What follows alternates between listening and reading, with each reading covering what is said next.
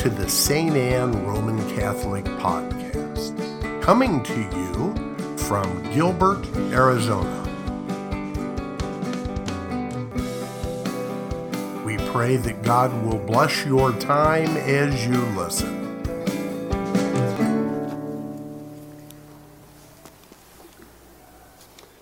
Dear friends, welcome to the liturgy of the 27th Sunday of the year. Last Sunday, St. James, like Prophet Amos, condemned in strong terms amassing wealth and hoarding amassing and hoarding wealth through fraudulent means as if we will endure in the world forever. We are to learn from the wisdom of Proverbs. Proverbs chapter 30, from verses 7 to 9. A very good prayer. Oh God, two things I beg you. Do not deny me before I die. Give me neither poverty nor riches Give me just as much food as I need, lest satisfied I deny you. Or else out of necessity I steal to profane the name of God. Today, the gospel and the first reading beam the, the searchlight on marriage. Canon 1055 defines marriage as a covenant by which a man and a woman establish between themselves, man and woman establish between themselves a partnership for their whole life. This relationship between man and woman lasts for the whole of their lives.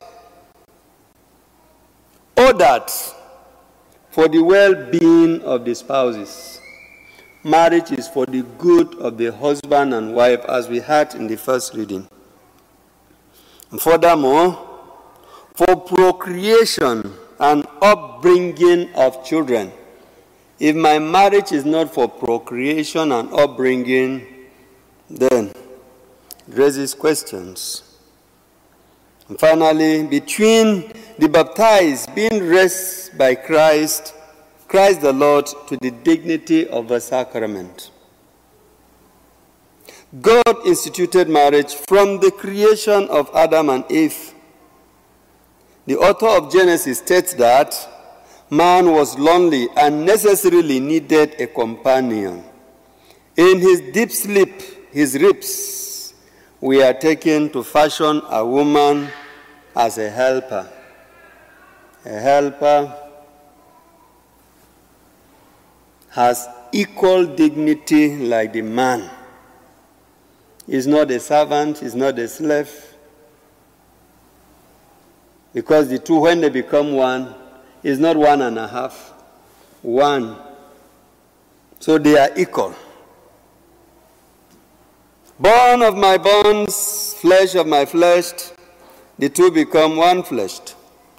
Marriage enjoys unity and indissolubility. Canon 1056. That as the two become united in an inseparable way, till death do them part. Come to look at the vows you exchange on your wedding day. The words are so weighty I take you, or you take your wife, or you take your husband to be your lawful wife or husband, and you promise to be true to him in good times and in bad, in sickness and in health, that you will love him and honor him all the days of your life. All the days of your life, no part time, full time you give yourself for the whole of your life.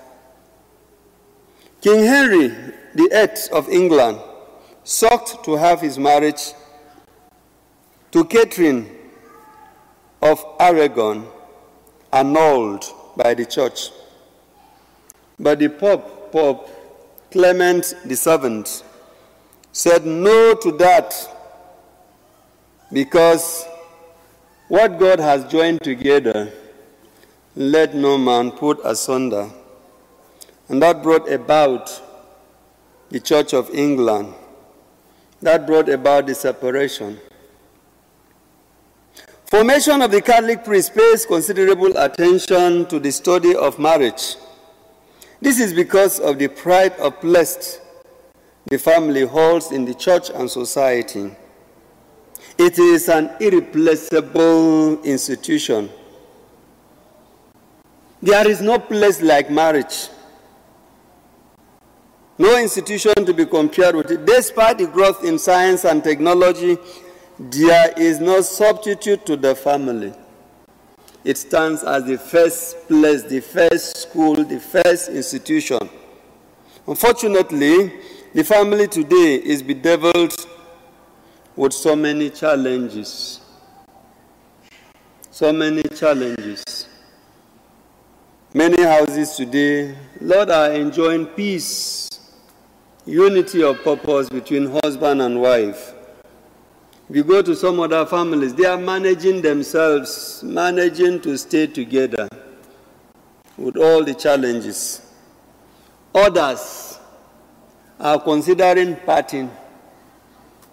Others, already long time, they are not together. We cannot judge. Every marriage has our own unique story we empathize with people that are having problems and we pray for them every day that God will let His will be done in their families. Because of the ups and downs in marriage, its preparation needs to be thoroughly, need to be thorough, leaving no stone unturned. Let us use the analogy of a chef to score our point for a chef to make a sumptuous delicacy, the need for a recipe is inevitable. Recipe to make any food you want to cook. The recipe is as important for the chef as the GPS map for a foreign traveler. What then is the recipe of a good marriage? we shall consider the following. Marriage needs good preparation. This consists of the remote and the immediate preparation. Remote has to do with parents helping to educate their children about marriage. And this education, as we are told on the baptism of your children, that you teach them by words and by deeds. When they see how you behave with mom, then it helps them to begin to think about how their own will be. So we need to educate our children about marriage. So part of the remote, after a child goes to school, they begin to look around, begin to make friends, begin to socialize. And through that, they begin to pick friends. And some of these friendships mature to marriage. It's part of the remote preparation. You need to guide them appropriately and tell them what is necessary in marriage. And then when it gets close to marriage, the immediate preparation begins, whereby they have a date, they have done their marriage course, when is their marriage, and the rest of them. Anything worth doing is worth doing well. A good preparation will likely make a good marriage. A haphazard preparation may not lead to a successful marriage. So it's good we make good preparation. After your wedding, there must be understanding, acceptance, and tolerance in marriage. The person whom you want to risk yourself to, you must understand the person, the temperament of that person.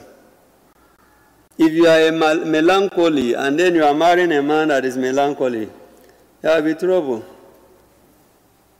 So it's good to know your temperament so that you see how you will at least prepare for your marriage. Marriage requires genuine, authentic, and unconditional and sacrificial love. That the love in marriage should not be because you have something, that is why I want to marry you. Should be from the heart that even if you lose one of your legs tomorrow, I am still loving you. It's not when I have money, when tomorrow poverty comes, I say, No, I didn't vote for poverty. The gimmicks of courtship do not last. Soon after marriage, reality dawns. Faithfulness, patience, perseverance, sincerity, and transparency are the necessary virtues that sustain marriage. If you were lying when you were courting, by the time your lady comes to the house, you cannot continue to succeed with your lies. So we need sincerity, patience in order to sustain this relationship. Marriage requires good communication network to strengthen the relationship between husband and wife. You need to share your joys, your worries, your fears, your anxiety with your wife. You don't have any best friend than her. That woman is your best friend. No woman again in this world. And that man is the best man you can ever think of. There shouldn't be any other man that can take his place. The medium of communication is very, very important, both the verbal and then the non-verbal communication. When there is no good communication network, couples live like two strange bed partners. Two strange bed partners. When they are sleeping, one is facing this side, the other one is facing the other side. The same bed. They share the same bed, but they don't talk to each other, which is quite unfortunate. I shared another story this morning that uh, in a family, that lived together, the wife, when there was crisis, she packed from the family room and then went to a visitor's room. And the man lost his job. He wanted a job. He's a good sleeper because he needed to go for an interview, but who will wake him? He wrote a note and took to the wife. He went and kept the note because he couldn't talk to her. Please wake me at 5.30. When the woman got up and saw the note, it was 5.30. She wrote, please, it is 5.30. Get up and go to where you want, you want to go. That was how he couldn't meet up with the interview. The breakdown in communication in marriage is a, is a disaster. The communication help you to settle issues, help you to share your joys and sorrows we must keep the line of communication flowing. Ordinarily speaking, when there is no network, you can't get across. We need it. For marriage to survive the storms and the tidal waves of our society, God must be at the foundation and the pillar. Morning, afternoon, evening, and night, you must turn to God in prayers. You share your joys and sorrows with God. The prayer of the rosary is very, very important as a family. And as a family, the family of Nazareth is supposed to be our model Jesus, Mary, and Joseph. Another vital ingredient that is unnoticeable and could be forgotten is, the, is humility. Humility and forgiveness is like a coin of two sides. The two play a complementary role. You need to forgive your partner. You need humility to say, I am sorry. Both needs to confess to each other. In marriages, we need to compliment each other. Give compliment to your husband. Give compliment to your wife when she deserves it. A meal well cooked should be complimented. When your wife dresses well, you need to tell her, Lady, you look very good. And this is what women want. Even if you have offended them, they will forgive you. But even when she dresses well, nobody says anything. You expect the man on the street to say to her, You are looking good? No. She should hear that from her husband. So our husbands expect, women expect from us a lot of things. Let us give it to them. Them too will give us what we deserve. Vocation, either priestly, religious, or marriage, begins from the family. Parents have the responsibility of having children to figure out which vocation is good for their children. We must study the temperament of our children and be able to guide them. You enter into marriage without love, that marriage cannot work. Tell your children, prepare them very well so that they grow in love. St. Paul's admonished the Corinthians about marriage. Now, to the unmarried, he said, and to widows, it is good, it is good thing for them to remain as they are even himself, Paul. But if they cannot exercise self control, they should marry. For it is better to marry than to be on fire. 1 Corinthians chapter 7, verses 8 to 9. Finally, life in marriage is full of ups and downs. The wind of change might blow, and once in a while, crises may erupt. Crises are inevitable. But crises are not bad. How you manage your crisis is the problem. And therefore, when crises are well managed, they become opportunity for growth. You can't say you know that man when you have not had crisis with him. Neither can we say you know that woman if you didn't, if you have not had a serious crisis with her.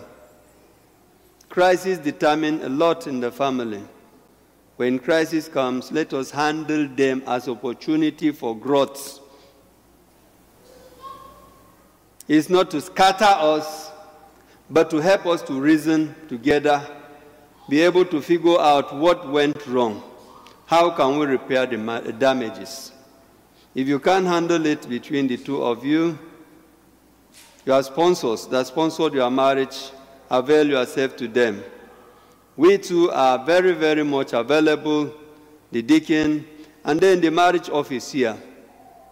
We want to see our marriages bouncing, enjoying good health, that the wife is always happy with the husband, and the husband is always happy with the wife.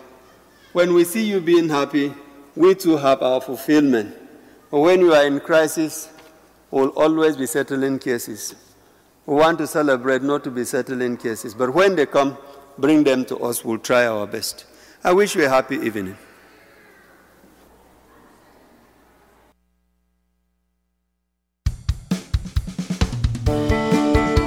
Thank you for listening to the St. Anne Roman Catholic Podcast. For additional podcasts and media, visit us on the web at www.stanneaz.org. Again, that's